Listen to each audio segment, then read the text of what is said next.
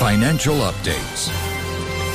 Stocks fell sharply on Friday as worries of a trade war brewing between the United States and China grew. Wall Street also digested disappointingly employment data.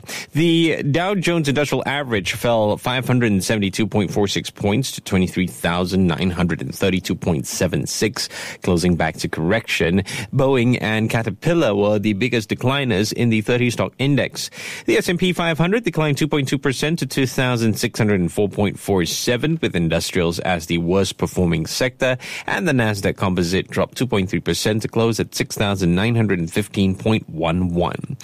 Chinese state media called on industrial and commercial sectors in the United States to rally against President Donald Trump's plans for an additional $100 billion in tariffs against Chinese goods. Trump threatened the extra tariffs after China last week imposed $3 billion worth of tariffs on U.S. fruits, nuts, wine, and pork just hours after the United States unveiled an initial 50 billion US dollars in tariffs on Chinese goods. The tit for tat tariffs between the world's two largest economies follows a U.S. finding that China was engaging in unfair trade practices in connection with intellectual property protections. China rejects the charge. And that was your finance update.